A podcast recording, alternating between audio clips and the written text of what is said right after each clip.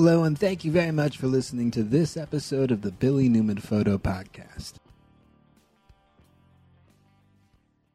I'm talking about a photograph that I made on the Oregon coast today, uh, doing blue hour, probably.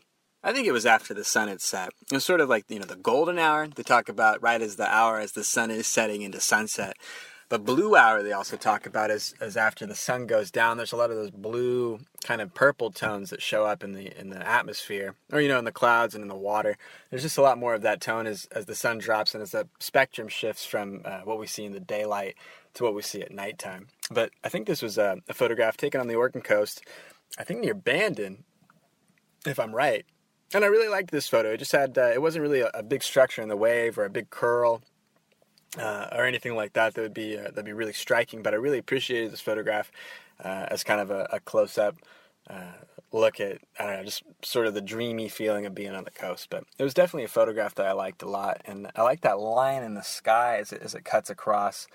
Um, as you can kind of see at the top there, there's a bit of a like a cloud break that goes down, and that's where we get a lot of that light from the sky in the background that kind of cuts underneath that big brim of cloud that goes over the top of this. And that, that causes a lot of bounce from the ground back up to the sky and then back down. And you get a cooler, or well, you get a diffused sort of soft light in that effect, which I think is really cool.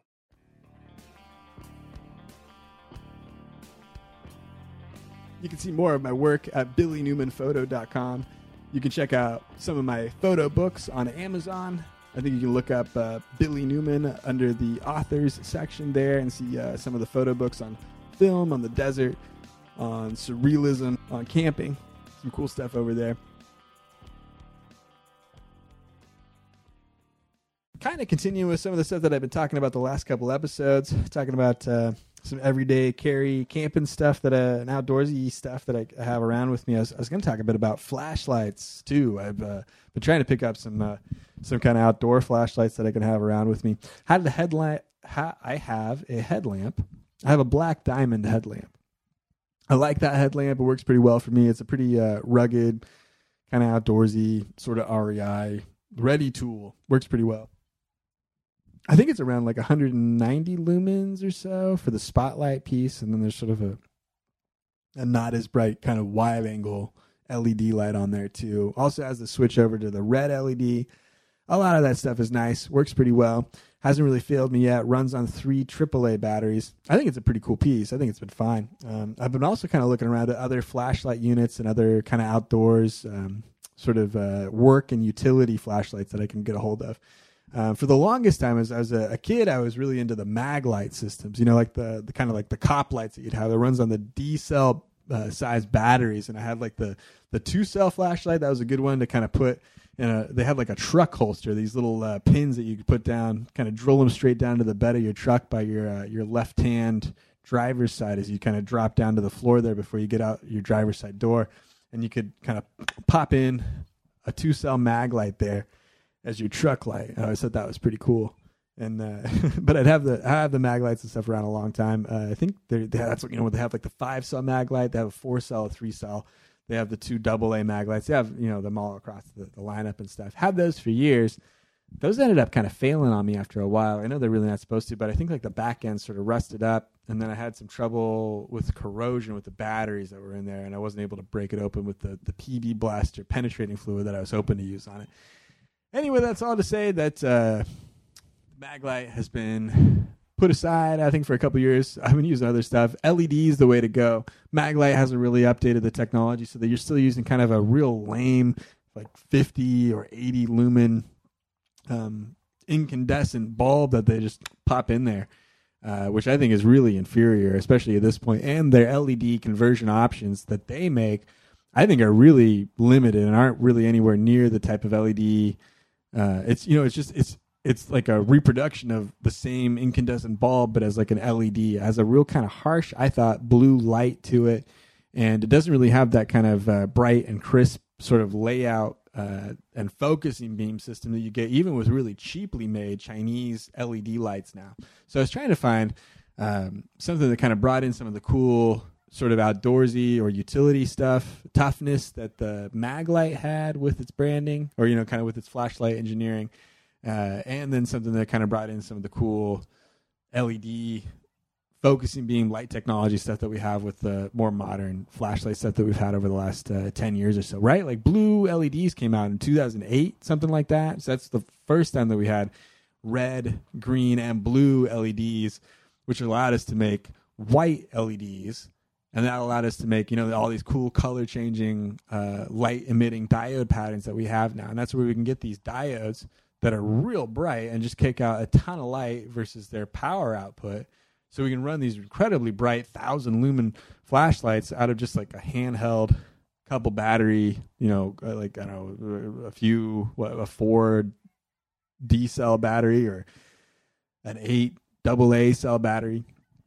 You can load up these flashlights, or you can load them up with your own rechargeable batteries, which is a really cool new feature. You, know, you kind of juice them up with USB like your iPhone, and then punch that light on. You can run a sustained uh, like thousand lumen torch for hours off of that. It's really cool how you have those kind of options now. So that's the sort of stuff that I was looking into. I was looking into a couple different brands of sort of um, durable, reliable, and uh, useful sort of outdoor utility flashlights.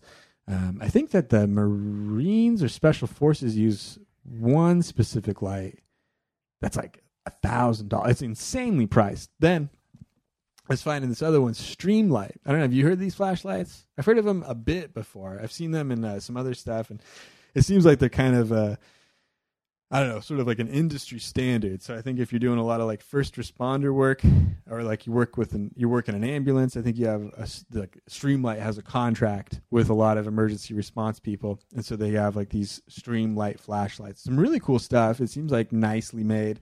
Um, utilities, a lot of metal flashlights, a lot of polycarbonate flashlights, a lot of safety flashlights, a lot of uh, uh, what are not lanterns? I don't know, like these big, you know, kind of like big carry lights that have like three sort of like uh, three LED diodes laid out in this triangle shape on the front, and then a red flasher on the side. Man, these big old honking lights, but they're expensive. Man, if you get if you get, uh, I think like their top, uh, whatever their their 2020 it's like it's like iPhones or something. But man, they're serious about it. Their 2020 model flashlight is like $170. You get like a thousand lumen handheld flashlight.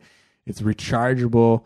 It's got a bunch of buttons on it. It's supposed to be drop proof, shatter proof, tactical proof, or you know all sorts of stuff that they're kind of making claims on um, on its usefulness and, and its reliability. And it's pretty cool, man. These lights are just incredible on like some of the stuff that they can do it seems, you know, I mean, uh, or at least like to, to whatever degree they're trusted in uh, emergency response or police use. I think like the police use these streamlight uh, lights a lot. A lot of people in uh, kind of professional settings seem to to use them a lot. So I was looking around at them. Minimum, even just for pen lights, those are starting at like thirty bucks. It seems like. And then as you're getting into like some of their nicer mid range stuff, you're talking about fifty bucks a light, or you're talking up from there into something even uh, even higher into like the hundred dollar like averaging eighty dollars to hundred dollars to two hundred dollars or two hundred and fifty dollars for some of these uh, these lantern lights that they have listed out there. So cool cool lights, cool flashlights. Man, if I was gonna get a premium flashlight, I'd probably get one of these. Seems like they're gonna last a long time. Um, seems like they have good warranties with them, and they've got like a bunch of a bunch of different stuff around it that uh, that seems like man, what a cool light, or you know, like that's going to be a really reliable, constructed piece that you can carry around with you. But at that price point, I just can't really see that it matches what I need and where I need to go very well. I can't really spend seventy five dollars on a flashlight. It just sort of doesn't really quite fit with what I'm trying to be up to right now. And for the way that I've kind of been talking, you know, it's like flashlights sort of go bad. You know, use them for a while, but you don't use them all the time.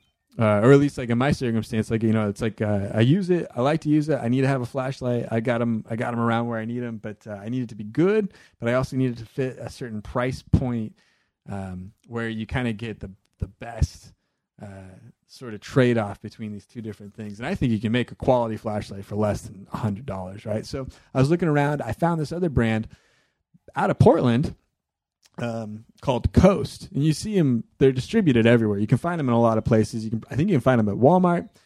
Uh, you can find them on Amazon. They're all over on Amazon in stock. Uh, you can find them on their site. You can find them.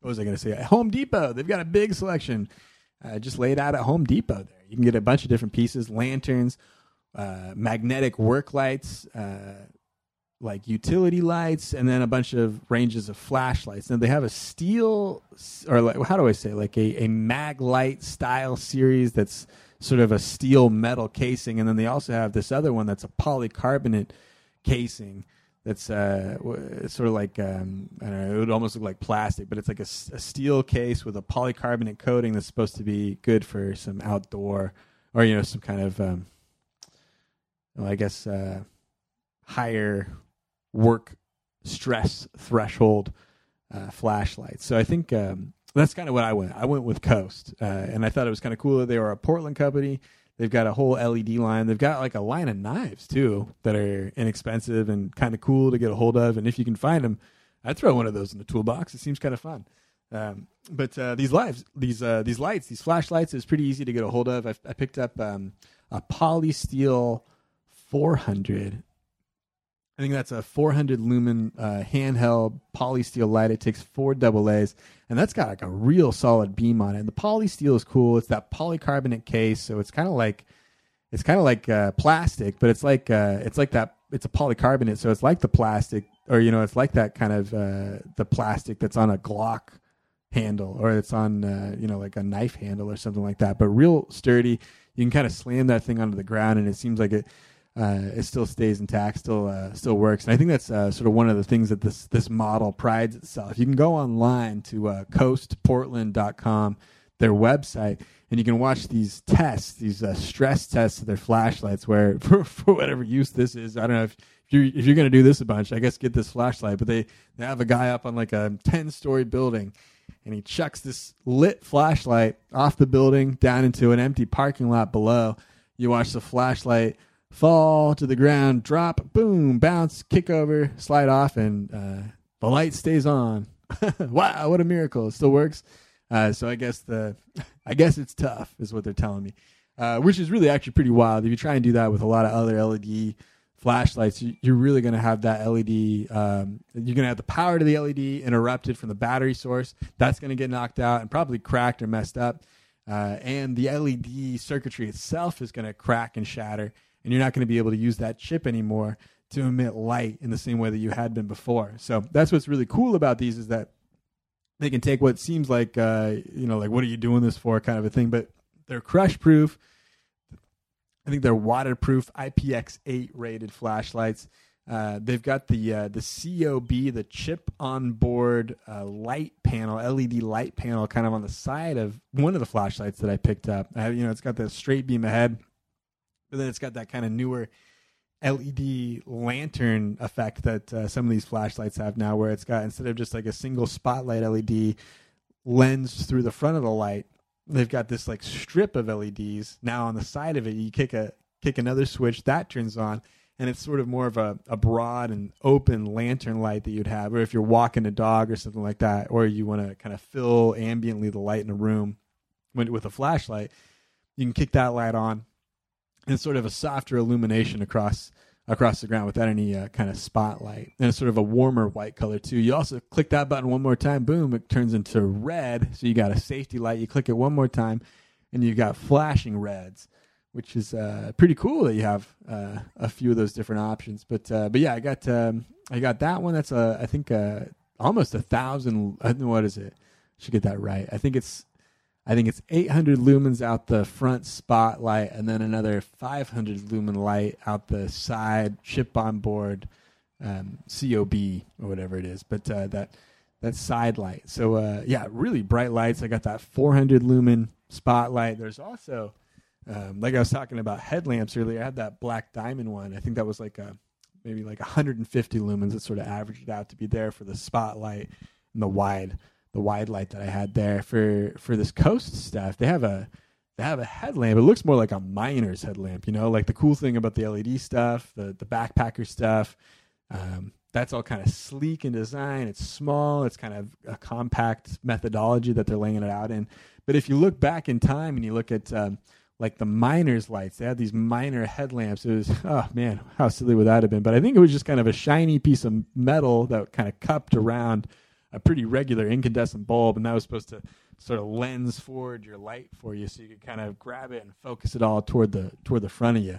And uh, that was a pretty inferior way of doing it at the time, but that was how they produced their headlamp spotlights at the time. They've kind of improved that technology over the last hundred years, of course, and uh, even during the the you know the battery operated days you would have like a, a big miner's light like the high end headlamps are like just these big old beastly lights and then it runs a wire down to your hip where on your belt you have a battery pack hooked up and then you kind of switch it on from there. It juices up your light up your back on a, on a cable and then boom out the front of the light comes i don't know 500 lumens or 400 lumens or whatever it is. You get you get your real sustained light there um, now with some of the advancements of the led stuff you still have those lights and those are really high end and really cool technical lights but even just looking at uh, some of these uh, kind of more simple uh, headlamps from coast that they had they had you know kind of the big kind of miners headlamp style spotlight section thing there, and that put out 400 lumens of light, which was uh, you know maybe I don't know double at least what my little headlamp was doing.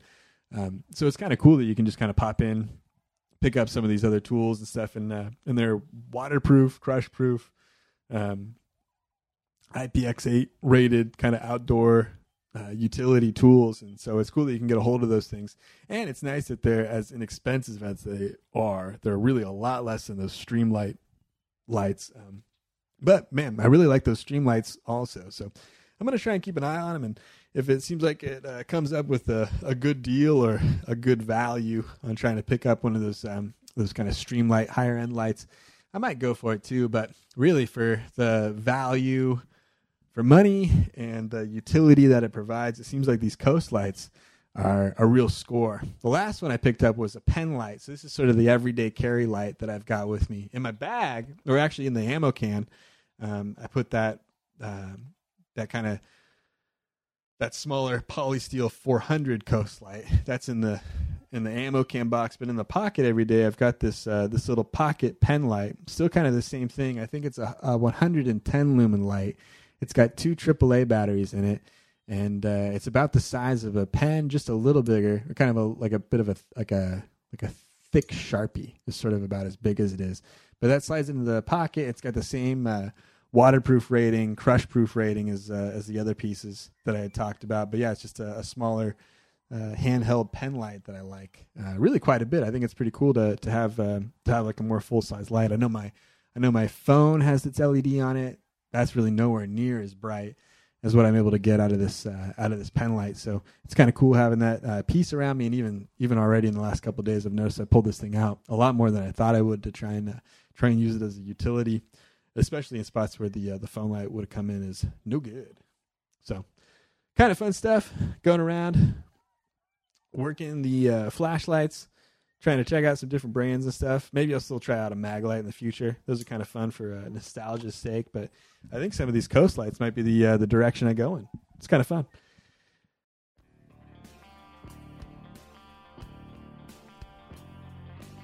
You can check out more information at billynewmanphoto.com. You can go to billynewmanphoto.com forward slash support if you want to help me out and participate in the value for value model that uh, we're running this podcast with. If uh, you receive some value out of some of the stuff that I was talking about, you're welcome to uh, help me out and send some value my way through the portal at billynewmanphoto.com forward slash support. You can also find more information there about uh, Patreon and the way that I use it if you're interested or, or feel more comfortable using Patreon. That's patreon.com forward slash Billy Newman Photo.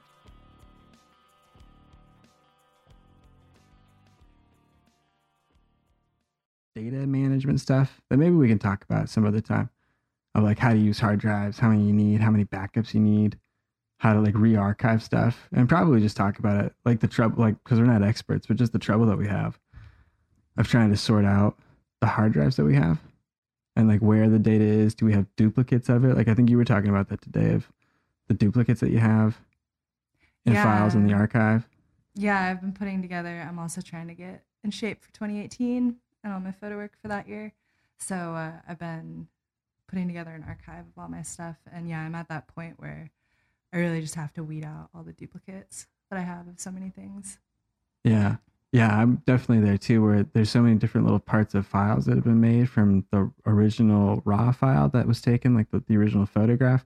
there's so many derivatives of that that have come out of it over the, over time. Especially if it was a photo that I liked, that I ranked highly, you know, and that I'd already exported. There's already copies of that as a JPEG or some other like smaller web-sized thumbnail right. of it. Yeah, I have a lot of different sizes. Yeah, and that's the one that I'm trying to get through right now. I'm I'm gonna try and go through this catalog, and I'm gonna try and sort it out so that I pull like the the top few thousand photos of the last decade that are the raw files that I really want to be able to work on or get access to or make new versions of or prints of or something. Whatever that might be, but just to have access to kind of quickly, or you know, like, oh yeah, these are all the memories that I'm really after. I want those best versions of the files available to me. But a lot of the time, I'm mm-hmm. noticing that like it's really difficult to get to that given like the current archive structure that I have, where it's just all hundred thousand photos that I have. Yeah. I can't really get to stuff in the way that I need to. So I'm gonna try and like figure that out where it's all the best stuff that I want to have with me right now. Everything gets archived to the cloud or to some some cold storage thing. Or, you know, to some old hard drive that gets shut off or something, but some some place where we get like everything stored there. And then really just like the last like year or 18 months or so and like the next six months or so is what I want to be able to like keep on the hard drive that I'm working on. But we should talk about more like hard drive data stuff as the year comes in a little bit closer. I don't know. Yeah, I know we're planning on, or we're kind of in the process of changing around how our hard drives are set up for uh, all Yeah. the photo stuff. Yeah, we're trying to get I think a little bit bigger stuff because like right now I have the four terabyte hard drive here. That's the one that plugs in, and that one's been great for like doing some storage stuff. But now like you know like the data rates, uh, they it just the cost comes down so much that you're able to get a really large size, large capacity hard drive for not much money. And I think the uh, like the the cost of that is a lot better than some of the cloud storage stuff and just some of the efforts of uh, trying to put something in the cloud and then trying to pay to keep it there year after year after year. I'm really looking for a lot of these things that aren't really super important or super high priority to be able to put in some kind of cold storage thing like this, like what we're talking about, where we have a backup of it on a hard drive that's kind of put aside that we don't have to worry about too much. But kind of like what we noticed, and I think like what uh, one of those burned out cables that's in the trash right now is uh, a signal a signal of is that hard drives go bad sometimes. Like that hard drive that we had that portable one where it burned out at the USB port. Right. It was terrible.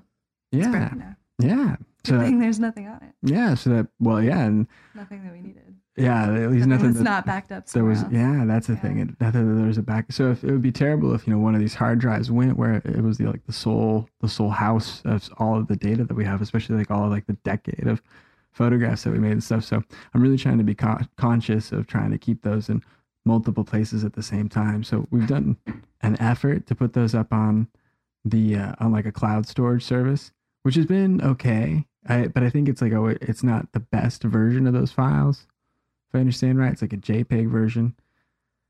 There's a few limitations around it, if I understood right, but it's um, it's okay. I don't know. We'll try and put a bunch of stuff up on the Prime photo service, like that. Uh, yeah, I was gonna ask which uh, which services you're using right now. Yeah. Pri- the. Amazon Prime cloud services is what I'm trying to use for the photo storage, and uh, they have like unlimited photo photo uploads for a lot of stuff, and we we put up a lot of stuff. Uh, on that, but you, you kind of keep have you have to make it current. So there's all this stuff from 2016 and 2017 that wasn't really part of that, and so I need to upload all of that content up into the cloud. Oh, sure. Yeah, you just have to keep keep adding to it. Yeah, yeah, I have to keep kind of I have to keep some of that stuff synced, and I think even still there's there's a lot of gaps within like 2015 and 14, and that's all just stuff that we can file ourselves, but um, but stuff that, that didn't make it up originally. Um, and so now that I have like this uh, this like new catalog, like so what I what so before I get ahead of myself, what I did this weekend is uh, yeah I took the hard drives. I had this one terabyte hard drive that I use as like my portable drive. That's like my storage and stuff, like the tank that I have with my laptop when I'm in my bag out on the road and that has all my photos on it and it's really just had a copy of like the whole photo archive for a long time. But what i've been wanting to do is update that for 2017 take every photograph i have every jpeg dng file any any raw file or photo file that i have on my computer on any of my hard drives i want to try and condense that down into one set of files that are organized in some way. And so i wanted it to use lightroom to do that since lightroom in its backend when it when it brings in files it'll bring in files from one hard drive and then write them into a new file architecture on another hard drive. And so I tried to take um, I tried to take everything and I backed it up into the four terabyte hard drive, and then I brought everything back over and I filtered it through Lightroom so that I could get everything put into a new file architecture that matched by um, by like month and date and year of uh, of the file date. And most most of the metadata is correct, but like you know, Marina, like a lot of the metadata for for whatever weird camera or whatever set of film that we had that was scanned by some computer that never had its clock set and still says 2002.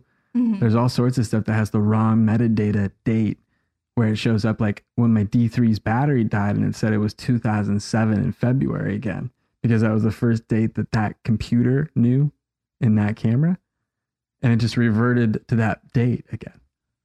That's the worst. It was silly. Yeah so it's mis it's misdated, but it's really fine for for most cases. So I was able to bring all those photos back over, put a new collection together. It was about 500 gigabytes or so, and then I was able to transfer that back over to the to the larger drive. And then the plan is to wipe the Go drive, the one that I have with me all the time, and uh, and then bring back over like I was talking about at the beginning, like the top few thousand photos, and then everything that I'm kind of currently working on for this year and last year. Or so there goes our heaters. Banging in the background. Bang, bang, bang. Sounds like hammers on a pipe. It really does every time. That is exactly what it sounds like. I never get used to it. Like when it comes into into fall and those start popping. it's pretty funny. All through the winter, all through spring. Still like it's like in the seventies, late May. Ugh. but uh, but yeah, so we're trying to do like this collection of archiving all these photos and trying to organize it and put it together and it's been a fine process so far. But like trying to get your hard drive straightened out, especially when you're a little short on space, because you sort of wait until you start to organize your hard drive until until you're running low on space, and you're like, oh man, I got to do something. I got to move these files around so I can kind of get by still.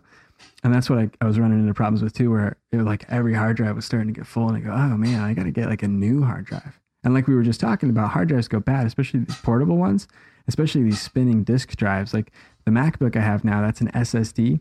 Those solid state systems are going to last a lot longer than the spinning disk mechanisms because that magnetic spinning disk plate is going to mechanically fail after some number of miles of revolutions that it makes, that the motor does. But the solid state system has the advantage because there's no moving parts and it's just electricity. And so it's really conceivable that there's really no finite point that that drive will fail like most thumb drives or something optical media it's kind of like thought that that's going to burn out after 20 or 30 years you're not really even going to be able to use the disk as it's stored unless it's stored in like a good condition but thumb drives and other like solid state media if if the rom doesn't lose whatever data was on it it's likely that you know it'd still be readable if it wasn't damaged so it's kind of interesting like how different yeah, types of what's media lasting work. and what's not. Yeah, it is kind of weird. Thanks a lot for checking out this episode of the Billy Newman Photo Podcast. Hope you guys check out some stuff on billynewmanphoto.com. A few new things up there, some stuff on the homepage, some good links to other other outbound sources, some some links to books, some links to some podcasts, links to some blog posts. All pretty cool. But yeah, check it out at billynewmanphoto.com. Thanks a lot for listening to this episode of the podcast. Talk to you next time.